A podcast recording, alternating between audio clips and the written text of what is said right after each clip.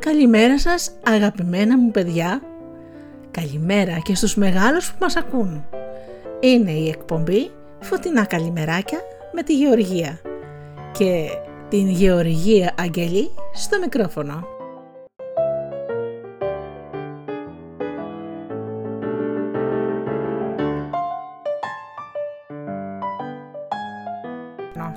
Μια γλυκιά καλημέρα με παραμύθι, ένα παλιό παιχνίδι, ένα παλιό επάγγελμα, ποίημα και φυσικά τραγούδια.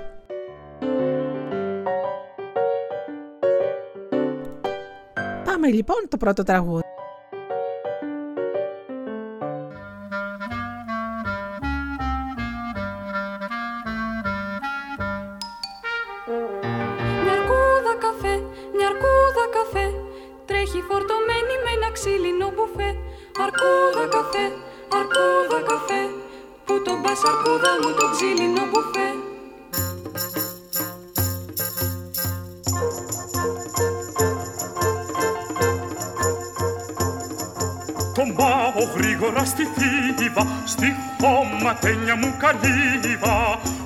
Που έχει σε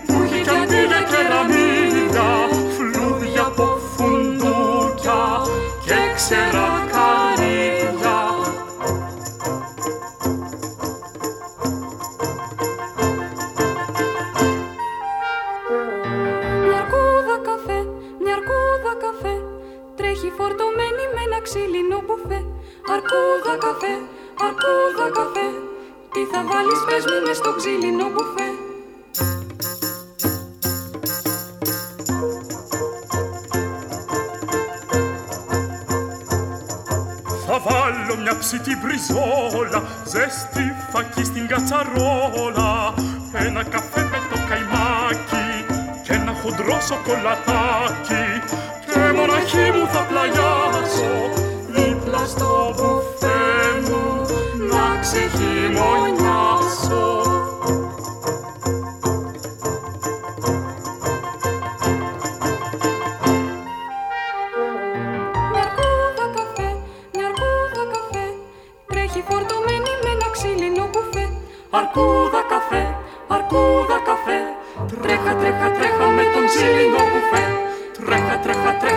Τρέχα με τον ξύλινο μπουφέ.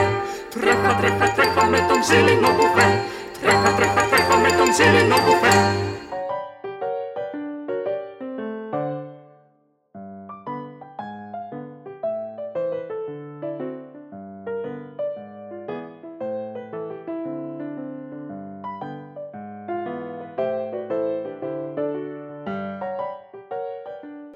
Το μεγάλο δέντρο.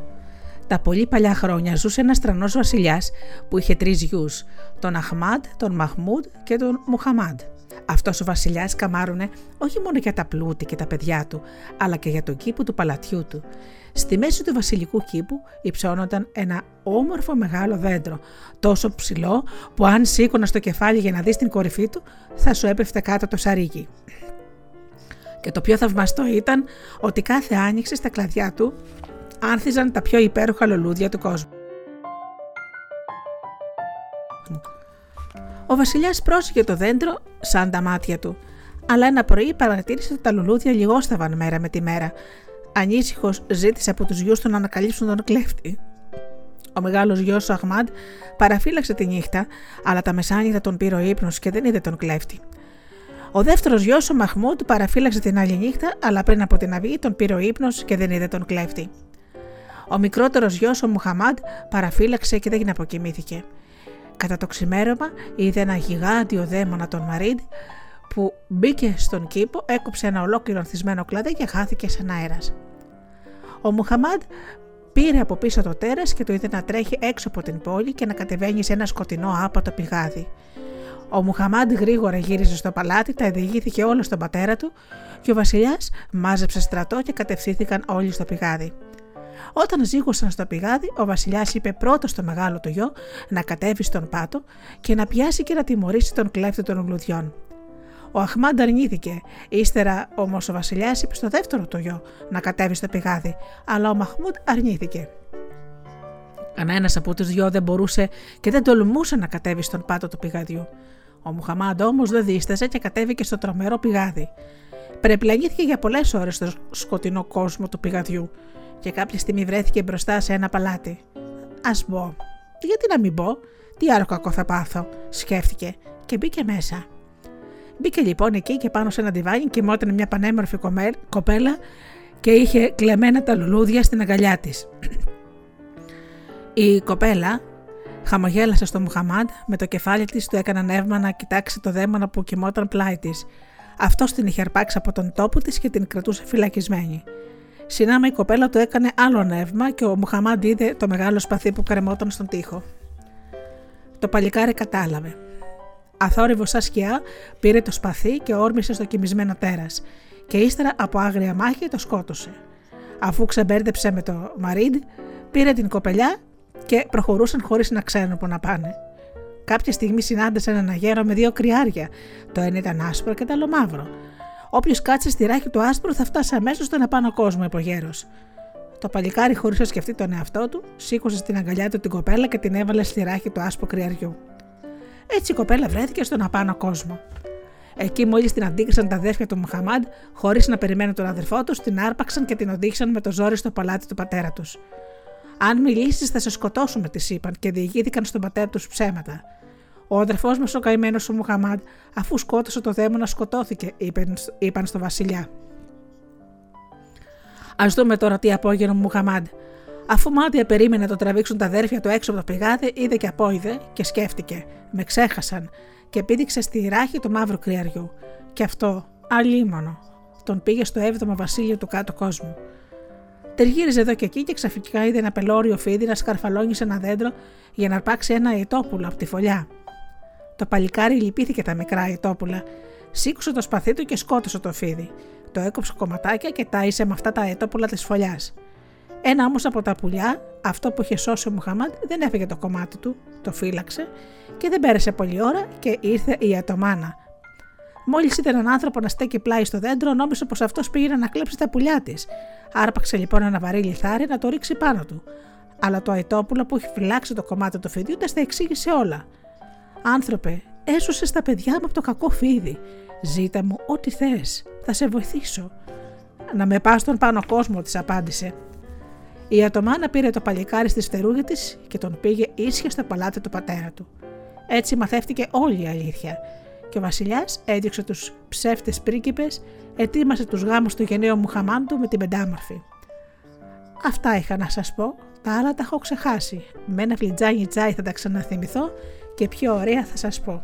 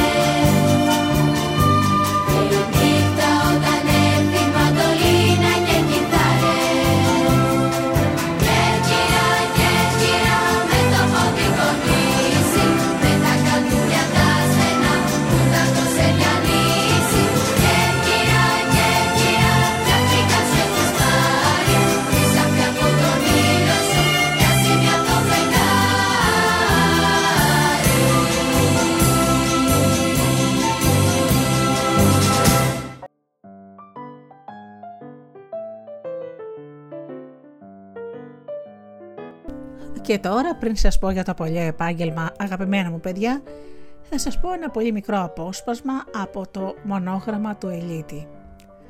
Στα νερά ένα-ένα μ' ακούς, τα πικρά μου βότσαλα μετρώ, μ' ακούς, κι είναι ο χρόνος μια μεγάλη εκκλησιά, μ' ακούς, όπου κάποτε οι φιγούρες, μ' ακούς, των Αγίων βγάζουν δάκρυα αληθινό, μ' ακούς, οι καμπάνες ανοίγουν αψηλά, μ' ακούς, ένα πέρασμα βαθύ να περάσω, περιμένουν οι άγγελοι με κεριά και νεκρόσιμους ψαλμούς.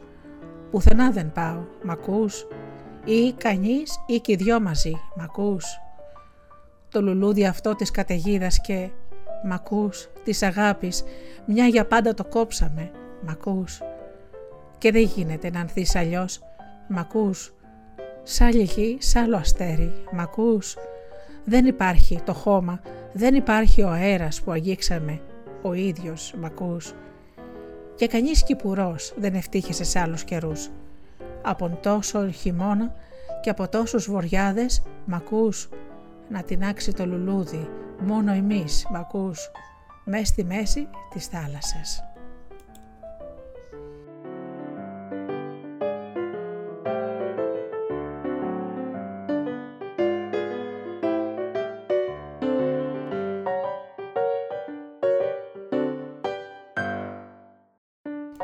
Πάμε τώρα να σας πω ένα παλιό επάγγελμα και αυτό είναι ο γιαουρτάς. Να ξέρετε λοιπόν παιδιά μου ότι παλιά δεν υπήρχε γιαούρτι στα ψυγεία όπως έχουμε σήμερα παρά το πουλούσε ένας άνθρωπος που το έφτιαχνε. Πριν πολλά πολλά χρόνια λοιπόν, όταν η ζέστη και τα βακτηρίδια μετέτρεψαν λίγο περισσευούμενο γάλα ξυνισμένη κρέμα, αυτό έγινε στην νεολιθική εποχή και αφού τα υγοπρόβατα είχαν εξημερωθεί και αξιοποιούνταν ήδη σαν παραγωγικά ζώα, το πρώτο αυτό ζυμούμενο προϊόν γάλακτος παράγεται στη συνέχεια ως πολύτιμη τροφή από νομάδες κτηνοτρόφους της Μεσοποταμίας και της Αιγύπτου, ενώ αργότερα στους αρχιλινικούς και ρωμαϊκούς χρόνους το τιμούσαν ιδιαίτερα. Ωστόσο κάποια στιγμή βρίσκεται τελικά ο τρόπος και το ξινό ή υπόξινο αυτό παράγωγο του γάλακτος εξελίσσεται σε γιαούρτι, ένα από τα πιο σημαντικά στοιχεία της διατροφής μας από τα ύστερα χρόνια του Βυζαντίου και έπειτα. Όταν ήταν οι Τούρκοι στην Ελλάδα, διάφοροι κτηνοτρόφοι συνήθως Αλβανοί άρχισαν να πολλούν γάλα και προϊόντα του στα αστικά κέντρα όπου η κτηνοτροφία ήταν περιορισμένη. Μετά την απελευθέρωσή μας, υπήρχαν στην κεντρική και νότια Ελλάδα τη θέση τους παίρνουν πλέον οι στερεοελαδίτες ποιμένες και αργότερα στη Βόρεια Ελλάδα πρόσφυγες από τη Μικρά Ασία και τον Πόντο. Εκείνοι έφεραν συνταγές μαζί τους βοηθώντας έτσι τη διάδοση του γιαουρτιού. Πολλοί τσοπάνιδες διατηρούσαν και στάνες γύρω από τις πόλεις. Έτσι λοιπόν έβραζαν το γάλα τα μεσημέρια σε μεγάλα καζάνια και το ανακάτευαν αργά με μια ξύλινη κουτάλα για να μην αρπάξει. Έτσι κατάφερνε να αποστηρώσει μα και να εξατμίσει το νερό του γάλακτος. Αφού λοιπόν σβήναν τη φωτιά, πρόσθεταν λίγο γιαούρτι ήδη παρασκευασμένο. Αφού ανακάτευε, ανακάτευαν λίγο ακόμα, γέμιζε τα τσανάκια της μισής και της μιας οκάς και τα σκέπαζε με ένα παλί και τα άφηνε να κρυώσουν, προσέχοντας να μην κουνηθούν. Σε τρει-τέσσερι ώρες απόγευμα πια η ζύμωση είχε γίνει, το γιαούρτι είχε πήξει. Και έτσι ο γιαουρτάς ετοιμαζόταν για τη διανομή. Άλλοι γιαουρτάδε μετέφεραν το γιαούρτι με ένα κοντάρι στους ώμους που από τις δύο άκρες του κρυμόταν με σκηνή δύο ταυλάδες ή κοφίνια όπου ισορροπούσαν τις τσανάκες στι πύληνες, δηλαδή τις γαβάθες. Κάποιοι άλλοι έκαναν τη διαδρομή με ένα γάιδαρο, άλλοι με μια σούστα, άλλοι με ποδήλατο, στην πίσω σχάρα του οποίου βόλευαν ε, τους ε, ταυλάδες με τα γιαούρτια. Άλλοι πάλι το μετέφεραν χύμα σε μεγάλα ταψιά έκοβαν με την ξύλινη κουτάλα την ποσότητα που τους ζητούσαν οι κυράδες και τις έρβηραν στο πιάτο της καθεμιάς. Άλλοι πάλι όμως είχαν ένα μικρό ξύλινο ντουλάπι το οποίο το είχαν στηρίξει στο μπροστινό μέρος ενός τρίκυκλου ποδήλατου. Ήταν μερικοί πελάτες που δεν ήθελαν το καϊμάκι καθόλου κομμένο. Μα ακόμη πιο δύσκολοι ήταν αυτοί που προτιμούσαν το γιαούρτι σε ένα ξύλινο δοχείο από κέντρο, που έλεγαν πως έδινε πιο ωραία γεύση στο γιαούρτι και που το έδιναν άδειο ε, στον γιαουρτά ε, να τους το επιστρέψει γεμάτο. Έτσι λοιπόν, όταν ξεπουλούσε και είχε πιάσει ρουπός ο καιρός, ε, πήγαινε πάνω στα ζωντανά του και αυτός με την οικογένειά του κάθε γιαουρτάς. Όλοι έπεφταν νωρίς τη νύχτα, έπεφταν νωρίς τη νύχτα ξύπναγαν για να αρμέξουν τα εγωπρόβατα. Κράταγα το γάλα όσο χρειαζόταν για να πήξει τυρί ή γιαούρτι και το υπόλοιπο πουλιόταν και αυτός στην πόλη.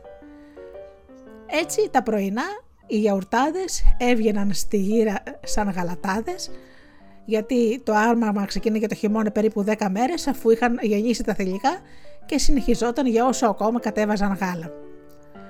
Έτσι λοιπόν σε όλες τις ε, ρούγες, τις γειτονιές δηλαδή, ακουγόταν η φωνή του «Γαλατάς» ή «Γιαουρτάς». Βγαίναν λοιπόν οι γυναίκες στην πόρτα με μία καραβάνα στο χέρι και αυτός ζύγιζε με μία κούπα της μισής οκάς, γιατί τότε δεν είχαμε κιλό, είχαμε οκά, περίπου δηλαδή 400 γραμμάρια όπως ε, ε, τα σημερινά και τους γέμιζε λοιπόν τις κούπες. Αργότερα ήρθαν οι γυάλινες μπουκάλες και τις άφηνε εκεί και έπαιρνε πίσω τις άδειες που τις είχαν βάλει οι νοικοκυρές την προηγούμενη νύχτα. Έτσι λοιπόν ο γιαουρτάς πουλούσε και γάλα και γιαούρτι. Επίσης πουλάγανε ριζόγαλο, κρέμες και ξινόγαλα, αλλά και βούτυρο και τυριά, συνήθως το καλοκαίρι που τα ζώα στέρευαν από γάλα. Μετά με τα πολλά χρόνια όλα αυτά όπως ξέρετε παιδιά μου υπήρξαν γαλακτοπολία που εξελίχθηκαν μετά στη ζαχαροπλαστεία και ακόμη και τότε στις συνοικίες και στους μαχαλάδες της πόλης οι γιαουρτάδες διέθεταν τα προϊόντα τους. Αν και από το 1862 είχε ανακαλυφθεί από τον Παστέρ η παστερίωση, Εν τούτης, η ανατροπή έγινε στην αρχή της δεκαετίας του 1970. Τότε προκειμένου να διασφαλιστεί η ποιότητα των γαλακτοκομικών προϊόντων, απαγορεύτηκε η χήμα διάθεσή τους από πλανόντιους πολιτές ή από καταστήματα που δεν είχαν εφοδιαστεί με κατάλληλα ψυκτικά μέσα και καθιερώθηκε η παστερίωσή τους. Ο χρονικός περιορισμός της διάθεσής τους και η συσκευασία τους διεύρυνε έτσι τη βιομηχανία του γάλακτος, η οποία είχε ήδη από την εποχή των Βαλκανικών πολέμων δείξει τη δύναμή της. Έτσι λοιπόν από εκεί και πέρα το γάλα και το γιαούρτι μπήκε στα καταστήματα παστεριωμένο, συσκευασμένο και με ημερομηνία λήξης μικρή.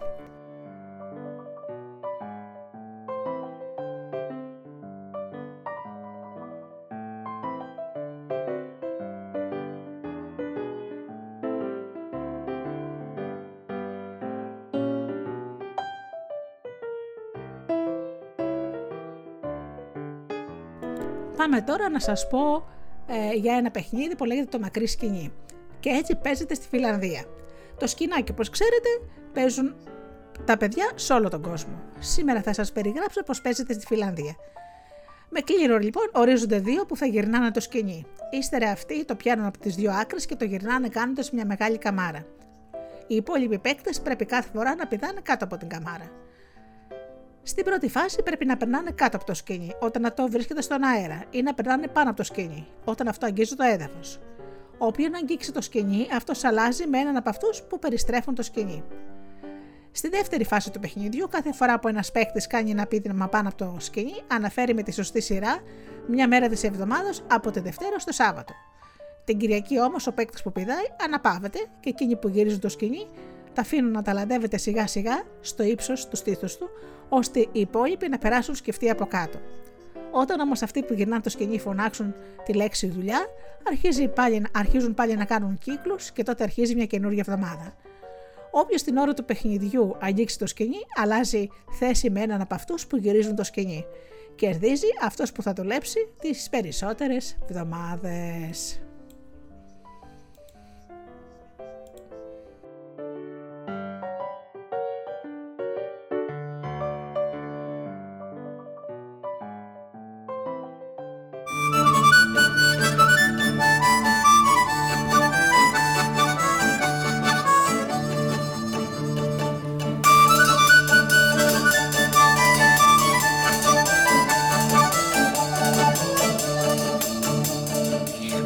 Βάρκα ήταν μόνη της σε θάλασσα γαλάζια Κι ήτανε κι ένας γλάρος με ολόλευκα φτερά Κι όλο την κοντοζήγωνε για να της κάνει νάζια Και τις φτερούγες του έβρεχε στα γάλανα νερά Και ζήλεψα τη βάρκα τη μικρή τη χιονάτη Που της φίλους ο το κατάλευκο πανί. Και νιώθω σαν βαρκούλα στα γαλάζια τα πλάτη που όλο περιμένει κάποιο γλάρο να φανεί.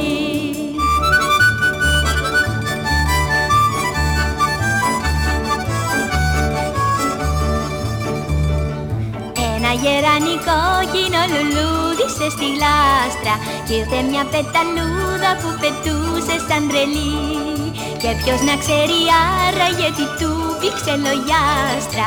Και εκείνο εκοκκίνησε ακόμα πιο πολύ. Και όλος συλλογέ με τα φτερά τα ανοιγμένα.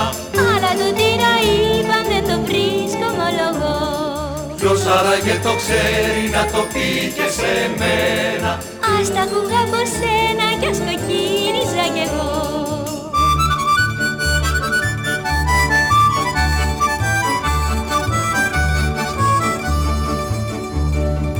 Χτες το φεγγάρι ασήμωσε της λεύκας μας τα φύλλα. Που στέκονταν ακίνητοι εκεί στην ερημιά. Κι όταν ο μπάτης φύσηξε της ήρθαν τριχύλα. Κι αμέσως τρεμουλιάσανε τα φύλλα τα σημιά. Και όλο συλλογέμαι, συλλογέμαι πως κάτι. Πρέπει να είπε ο μπάτης μυστικό μες στα κλαδιά. Ας τα ακούγα από σένα τα λογάκια του μπάτη Κι ας ένιωθα να τρέμει σαν τα φύλλα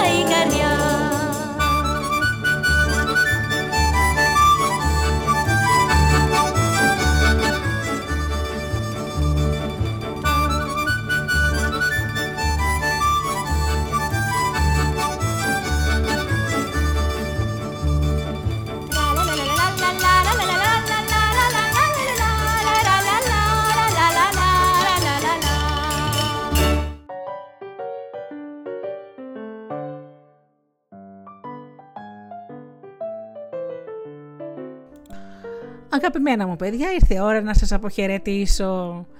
Να πέρασετε λοιπόν μια υπέροχη ημέρα και το ίδιο εύχομαι και στους μεγάλους που μας ακούν. Να κοιτάτε να κάνετε την κάθε ημέρα χρήσιμη, να μαθαίνετε καινούργια πράγματα και να κάνετε ωραία πράγματα.